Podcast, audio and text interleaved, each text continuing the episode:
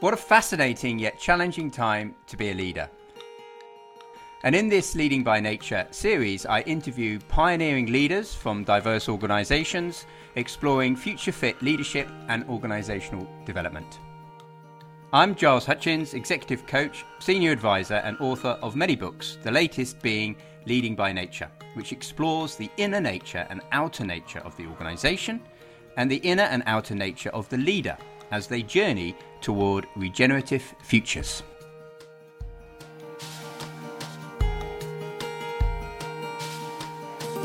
Welcome to the Leading by Nature podcast with myself, Giles Hutchins, and my special guest today, Sinead Butters, CEO of award winning housing association Aspire, based in the Midlands of England. Thank you so much, Sinead, for being here with me today. Thank you, Giles. It's a real pleasure. So, we're going to dive straight in by exploring a bit about Aspire, how it's adapting and evolving amid these interesting times. Perhaps you could start by just sharing a bit about its reason for being. You know, how does it, what does it do, and how does it create value? Yes, Aspire was created uh, 22 years ago from the, the sale of the council housing stock from Newcastle, Staffordshire, to a separate company. And the company was intended really to borrow money on the open markets, on the finance markets, in order to invest back in that stock. So to bring those, those properties back up to a reasonable, kind of decent home standard. There were about 10,000 properties then. And over the years, in those 22 years, of most of which I've been there um, as a manager and then latterly director and then ultimately um, chief executive since 2006, so uh, 15, 16 years this year. Um, what we've kind of realized very quickly is that we're, we're a kind of an organism for change. We're made up of at the moment 500 hearts and hands and brains and and energy uh, of the energy of all the people that we have in that organization can all be directed towards an uh, um, if you like an uplift for our communities. It can help create beautiful places invest in our homes but also help people into work and support people who might be struggling and creating homes and neighborhoods that actually put people first. So our our kind of philosophy for being is to ensure that our tenants our, our, customers. And latterly since 2008 when we bought a training company our learners are all put first. But that in the context of that putting our colleagues first to be able to create this kind of energetic inspiring i hope organization that that really does use this vehicle to exact a better life and create change uplift and improvement for the people who live in the area that we serve wow well i love this the organism for change and uplifting you know your environment, the the, the, the homes and the neighbourhoods. You've you've had a um, obviously we've been through COVID. It's been quite challenging for businesses in many ways and also tenants. Um, you had a, a, initiative that I think you launched in 2019 called People First, um, which really gave you a bit of a mandate for change in terms of how you connected within the organisation and also uh, beyond with your tenants and so forth. Can you explain a little bit about People First and why that came in and what that's done? Yeah, absolutely. It's uh, it was something that I was I was involved in a, a, a commission, a national commission um, run by uh, some of the larger housing associations in the sector, and the commission was intended to look at what housing associations, what the shape of the sector is going to look like in the future, and that concluded in 2018 that if we felt that the last 10 years had been difficult, the next 10 years are going to be even tougher. And the sort of things that we were looking at, um, this is before COVID, this is before Brexit, this is before the Ukraine war. This is, you know, this is in a, a, a time when we thought we'd been through the worst. And, and actually, what we were saying that the tough times that we've had has created quite, you know, significant structural societal um, challenges, and those challenges relate to things like the average age to get on a housing on the housing market is 37. Homelessness had tripled at that point and um, is still increasing now. That there's an increasing gap of in work people who are in work who are poor and the rich. So that gap is increasing. That we are living longer but less well. So the the call on um, on, on, care for the for, for older people is going to be you know bigger, more more stronger and and, and more challenging. Um, and that taken all together, the rollout of universal credit still hadn't hit. Um, poverty, we you know, poverty was a word we weren't allowed to talk about. We couldn't use the p word, and this was in 2018. So we concluded that because of that, we needed to be the best we'd ever been.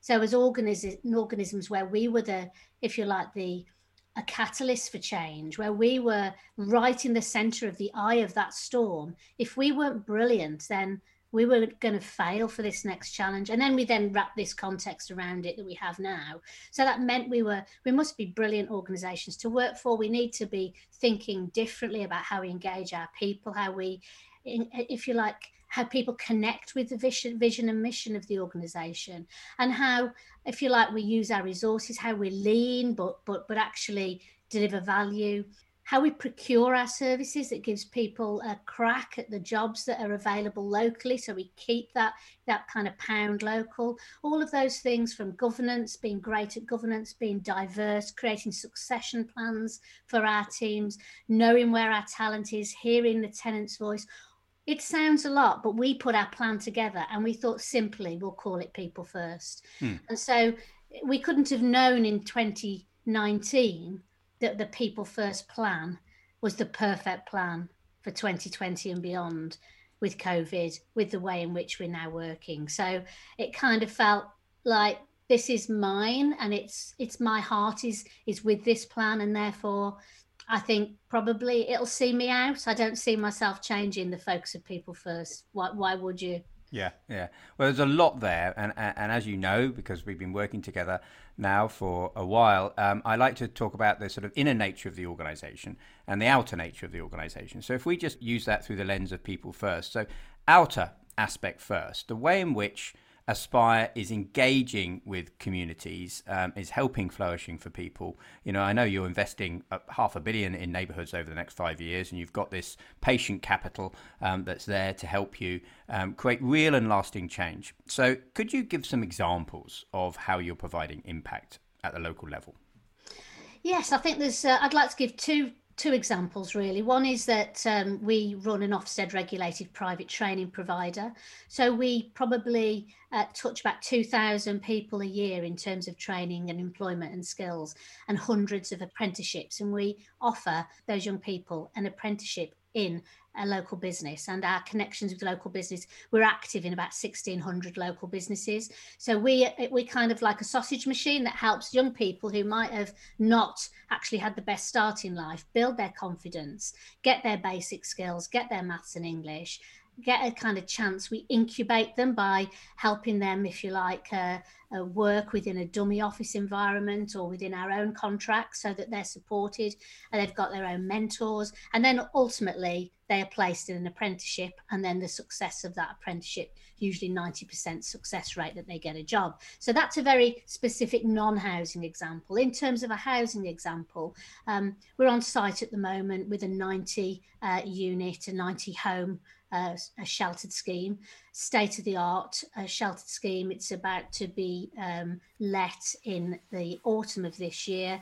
It's uh, got all the sustainability credentials, and it, it's it's kind of uh, it's replacing an older person's accommodation there that had no no lifts. If you can imagine, you're on the third floor, you're an older person with mobility issues, so you have to use the stairs.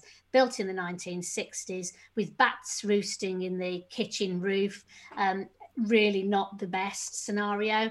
We've spent 15 million on that. It's actually on the ring road. It looks stunning. It's a most amazing new development that shows uplift for the town centre, helps people return to a better quality environment. Um, and no developer would do it because you don't make money on this but i tell you what you, you do you know you do deliver we deliver our people first agenda more clearly than ever when we're tackling the sort of things most people wouldn't go near because we can let these properties that aren't good enough and that's because there isn't enough opportunity there's not enough choice and there's too much poverty in our in our environment. So we have to stand next to it and say this is not acceptable. What are we going to do about it? We'll knock it down and build something better so you really are at the front line of many um, structural societal challenges, and as you say, it's uh, things are only possibly getting worse in many ways, um, and yet we can create flourishing in, in lots of ways. Now, one of the things you've been doing, which interests me a lot is learning how to listen with tenants more rather than sort of seeing tenants as just some sort of, you know, that something you're providing a service for, actually sort of listening with them, engaging with them, um, helping them becoming part of the solutions and engaging them in, which I think is very powerful. I'd like you to share a bit about that. And also then how you're also, when we turn to the inner nature of the organization, also creating a listening culture inside Aspire you know, helping people transcend fears, helping people, you know, shaking up the traditional hierarchy a bit. So, you know, using this lens of listening and connecting and creating more relationality, first with tenants and then inside the culture. Yes, absolutely. So, um, just before uh, lockdown in 2019, we launched a chat to Aspire, and we called it Chat to Aspire. And we encouraged every part of the business, including our board members, including back office colleagues, whether they're from HR or finance or governance. We were all t-shirted up in the Chat to Aspire logo, and we had we hired a sort of Chat, Chat to Aspire van with all the logos, and we went out into our communities and we kind of recorded and, and met and knocked on doors and were open within our kind of our neighbourhoods in, in cul-de-sacs and in sheltered schemes and invited people to come to us and talk to us about what was important to them, and that was what helped us create our kind of our neighbourhood planned approach. So we then build neighbourhood plans. We've got four neighbourhoods, and within those neighbourhoods, we bring all colleagues together, whether that's our, our training colleagues delivering apprenticeships, whether that's our repairs and maintenance, our improvements, our development, like the, the uh, sheltered scheme redevelopment, or our housing management, tackling antisocial behaviour, whether it's our money advice team or our wellbeing teams for, for, for our tenants. We build teams that um, are focused in generically on the needs of that particular community. And um, we've appointed locality managers whose role is to kind of act as the sort of signpost and the kind of anchor for those neighborhoods. So it's not, it's by no means done. It's one of those things that is kind of a work in progress and we learn and, and develop it as we go. We've got some challenges in terms of bringing kind of our repair service more fully into that kind of neighborhood approach. But actually, you know, that's definitely the, the trajectory of where we want to go to. And flipping that inside the organization, we've developed uh, what we what we think is an agile culture. So um, as soon as we had to shut down our head office, we started to talk to our colleagues about the best way they wanted to work. And the overwhelming kind of desire from colleagues was to have this better work life balance and agility to their way, way they work. I'm not a fan of telling people you have to be in the office one day a week or two days a week or Mondays to Fridays. I want to create an environment where people can go and walk the dog, they can pick the kids up from school, that they're trusted to do their job. I'd love to cut say we don't have any hours in our in our contracts because it's about it's about what you bring to that to, to that environment. It's about your behaviors your personality your energy and your, your performance obviously. So we've created a, a culture, I think, where we've um, we've put in place very strong kind of um, well-being support networks. We've got well-being champions, where some of our colleagues have uh, nominated themselves as champions, have been trained to have conversations with colleagues who don't feel like they want to speak to their manager, but they've got things they want to, you know, share. We've got counselling services for those colleagues who are at the front line and, and actually feel as though they, they get kind of worn down by some of the kind of extreme cases of poverty they see every day. We've got counselling services for that. We've got finance services as well. So financial advisory services from the Council for Financial Advisories, I think it's called. I'm not sure what the name is, but we've actually got people in place who can help people deal with their pensions, deal with their own financial problems. So I kind of we're trying to do it. I could go on, as you can see. We're trying to do a kind of a wraparound support service to help our colleagues like love being here and love what they do because we think that's better for everybody, them, the business, and the people who rely on our services. There's lots of very interesting things here. I want to dive a bit into this sort of shift. As you know, we talk about this sort of shift from achiever into regenerative, and uh, and the organisation as a machine into an organisation as a living system. And that's the shift I sense you guys are going through. So the more traditional hierarchy that perhaps you were still reliant on just a couple of years ago feels like it's starting to change. You're shaking up that traditional hierarchy a bit. There's much more trust in people, um, uh, allowing people, as you say, to, to engage in performance rather than hours, how they're showing up, helping people transcend fears. Of course, a lot of this taking on self responsibility, letting go of a hierarchy, requires us to have trust, to feel able to let go and to come to terms with our own challenges and actually reach beyond them So, can you speak a little bit to that and how we work through those tensions, as it were, of change? Yeah, I think that um, one of the things that I've been trying to do is get the language language right to start with, because people they do rightly or wrongly put a lot of store in the words that come out of my mouth as the chief executive. So, thinking about that kind of achieve driver, it's always very easy to kind of make demands. We want this done by X, Y, and Z. What I've been trying to focus on with my team and want to expand this to our leadership team and the broader staff cohort is a sense of kind of asking ourselves the questions rather than directing the answers and together asking the questions and, and making sure that colleagues feel it's a really delicate balance between colleagues feeling that they're part of something where the, the top team know what they're doing you know they can trust the leadership the leadership of taking us somewhere but at the same time that they're not being directed and they're not being suffocated by um, the kind of the culture of, of delivery which is you know the focus on um, how we can what we you know we get what we we get what we measure and we, we're counting all the time we're counting the numbers. And actually the magic is somewhere between all of those numbers. And finding that magic i think is i talk about this a lot. I think some of my executive colleagues sometimes particularly if they're used to working with numbers they're thinking she's lost her mind. This this woman has lost her mind.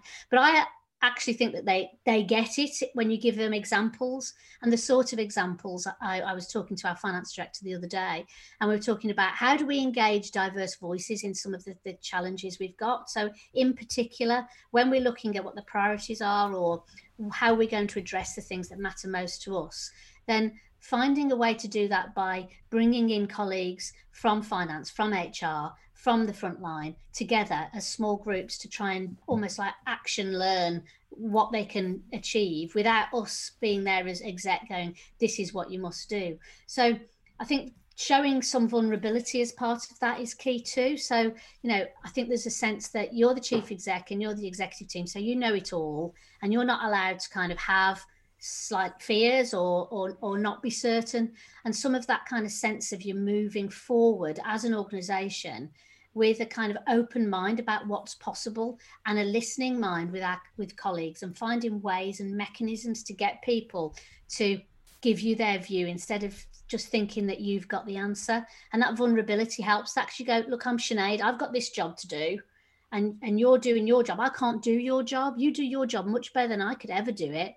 And together let's talk you know? And that, that's i think how we build great organizations. Yeah we talk about dialogue and the power of dialogue. Um, and there's been a lot of work done around sort of quantum leadership and how you know you can allow the system, the living system, to have that quantum entanglement, and how dialogue uh, just a very powerful way of just listening, really listening and empathizing, connecting, really helps those connections, those inner connections. So we've talked in our sessions together, in our coaching together, we've talked about tensions, haven't we? And how we can use tensions and how we can play with tensions rather than trying to collapse the tension quickly into a kind of right wrong, how to hold space for the tension. And you talk there also about diversity and bringing diversity and different voices. And of course, what tends to happen, and sometimes why we don't wish to bring in diversity, is that things then open up uh, and get a bit like, whoa. Uh, and it's holding space for that feeling, um, which of course, again, requires a level of courage inside your own self as a leader. Yes, it, it certainly does, and I, I think my natural kind of proclivity is harmony. If, if I'm honest, you know, I can feel myself cleaving to wanting to to get everyone happy and everyone doing the same, you know, all, all agreeing with the way forward.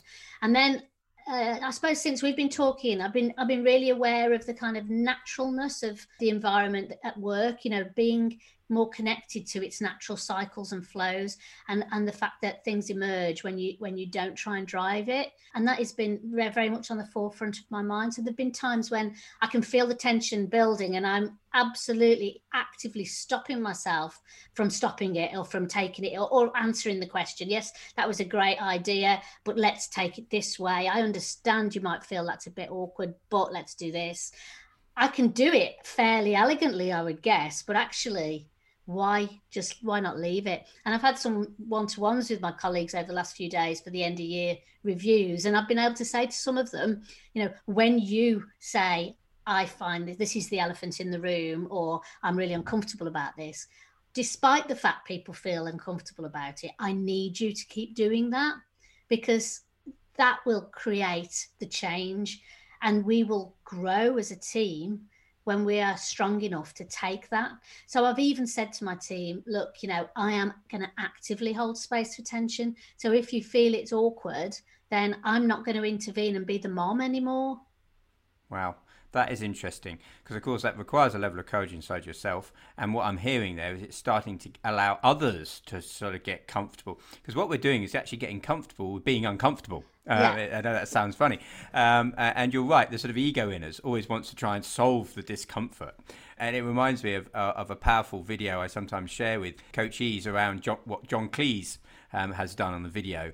Um, I think I shared it with you as well, Sinead, didn't I? The John Cleese video, where he um, talks about actually, you know, delaying a lot of the decisions that you make for as long as possible until you actually need to. And in that pondering time he talks about, all sorts of creativity comes in. And it's funny, isn't it? Because the ego just wants to uh, solve things and then we feel more comfortable and then we can move on. But in the process, we're actually stifling life itself. Mm. And so, what you're doing by helping hold those tensions is you're creating and enlivening the system of Aspire for it to emerge and evolve in its own way. You know, so there's something about then listening to the system.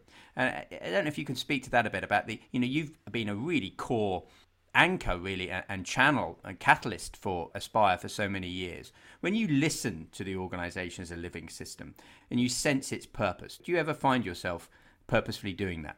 I do and i find myself it's usually in times when, say, I'm in a car and I'm not listening to music and I'm driving away from something, I'm reflecting on what I've seen. And it's often when I've, like yesterday, we've opened our new training centre. We've we've spent a quarter of a million upgrading our training centre with uh, um, building for growth funds as well involved. So, uh, you know, partner LEP funding. And I was in. It's before we've properly launched it, and we've got a party with staff next week where we're going to celebrate this together. And I was just there by myself looking and feeling and sensing the kind of and I, I, I actually felt a physical feeling of you know this is you know this is the future for us. This is the start of something bigger and better. And and as i drove away and thinking about the people i'd met face to face because i've been doing so much remotely i'm kind of sensing that the organization is is needing more from us really needing more from me needing more from each other. Whilst at the same time um, this work life balance that we've got we've we've actually uh, we've moved all of our contracts so everyone who can be is actually working from home con- contractually. I think that there's a sense that we just need to get together more and and that when i do find myself in the room with others i feel so inspired. I, I can't sit in a room and inspire myself. It just mm. doesn't work. But being in the physical presence with people hearing their stories I, I almost feel i'm a little bit unworthy of the task i've got because I feel as though it's just such a privilege, and, and that mm. when you add in, if you think of you just talking to one person, they feel that strongly and so passionately about what they do, so proud of working for Aspire within the environments we can create and the neighbourhoods that we've got. You know, let's face it, massive challenges, but so much potential. It makes you feel just so blessed, really, that you've got this opportunity in your my career to be part of something like that. Yeah, and I think you're right. Massive challenges, yet so much potential. It's keeping that potential in mind, and how can we listen to that potential and allow it to come through? So I'd like to start finishing now with a bit about just about yourself. You know, you've talked about vulnerability and the importance of that. You've been going through your own changes as a leader. Can you speak to any examples of how you've felt able to become more vulnerable, and as a result, that's kind of helped? I don't know whether it's a confidence thing or or because like you know however many years I am I am in now as a chief executive I feel like I'm so different now than I was when I first started in 2006 and I know that in 5 years time I'll feel different again. So I, I think there's something about this kind of um, emotional honesty. And I, I feel that that is kind of really important that that you are emotionally honest. So you know if there's been things going on in my personal life i will be professional and i will deal with the, what's in front of me professionally. But privately i will tell my colleagues that there's something going on that there's you know I, have got something i'm concerned or worried about that i'm trying to handle. And i and then what happens is they will tell me you know they will share something about themselves that wouldn't have come out. And in that moment it not only you know makes me feel more kind of human because I think well obviously, obviously I know this isn't you know having some of the struggles or challenges whether it's about your kids or your family or whatever is normal But until you hear someone give their examples about what's going on in their lives that they wouldn't have said if I hadn't have shared my vulnerability. And then there's that sort of sense of in the moment when you know, I kind of think that I'm, I'm, I'm generally quite good at keeping calm. You know, I've kind of I'm almost like the trained calm professional. Give me anything, and I can't. I've got to have a poker face and go. It's going to be okay because I've seen it all and done it all. You know, all the kind of challenges, the things that can go wrong, I'm sure in 15, 16 years have hope. and so I'm kind of really good at handling myself. But actually, if you're not careful, you become this this robot and you don't share what you're feeling. So when I have these little moments of where frustration comes out, and they are very small and they they are a little bit uncharacteristic, let's say. I think I'm sure my team would say they were. Let's hope so. I think in that moment, going, hang on, guys, I think I just lost it a little bit there. I'm sorry. And and that's you know, we're all human and showing that instead of being this perfect chief executive who's got all the answers, who drives this these results. Well, actually, it's not all about you. It's all about everybody within mm. that organization that you serve. Yeah, I agree. And the more we show that humility and uh, and vulnerability coming through, actually, it forms the very connections um, that create the creativity we need. So to finish now, and I, I really enjoyed this conversation, Sinead. I, I, I, knew I would, and thank you. Your energy is lovely. So thank you for all of the sharing. But I just wanted to ask you first, sort of any insights that might have come out of our time together, uh, conversations we've had over the last few months. And second, if there's anything in particular that you think you might want to leave other leaders with, you know, like one or two tips to think of as we enter these increasingly difficult times. I think thanks, Giles. I mean, I've really enjoyed our conversation too. So I, I really, it's my favourite subject. So um, you, you're indulging me by letting me speak about it. Um, I suppose what I would say is um, tips. I kind of have more of a sense of my place in the world. So kind of the idea of regenerative leadership and being part of the, you know, the, the natural cycles whether it's in the organisation or in the wood outside, it makes me feel as a sort of both small and big, kind of small in terms of everything that I'm going through is is is part of one bigger picture, and that kind of bigger trans you almost like can transcend it and see it better, almost like take take out some of the the feelings of you're on some sort of journey that you're completely out of control of. You're actually um, part of something bigger. And, and I think there's something really powerful about that. And my 3 a.m. thoughts, you know, when I do wake up at 3 a.m., those are the sort of things I like to think about. That when I, you know, when I retire, when I stop doing what I'm doing, I've got to look back on this and I've got to have a sense that that I had the impact I wanted to, and that and that I was an enabler of change rather than I got an MBE or I, you know, I I got I finished on a salary of X or Y. It's actually about the legacy we leave, and if we think like that, then we probably make wiser choices now. Mm. Um, and I suppose in terms of uh, any any tips, I just think um, be human and enjoy it. yeah, I think enjoyment is a underrated factor within business these days. I mean, it, it just loosens us all up. It makes us more engaged and engaging. So thank you. You've brought a healthy dose of enjoyment to this conversation. It's been a real pleasure, Sinead. So thank you very much for your time today. Thank you. Thank you, Giles. It's been great. It's been real fun. For more on Leading by Nature, you can follow me, Giles Hutchins, on LinkedIn and visit gileshutchins.com for free downloads of tools and practices for regenerative leadership and future fit business. Also, watch out for my latest book, Leading by Nature The Process of Becoming a Regenerative Leader.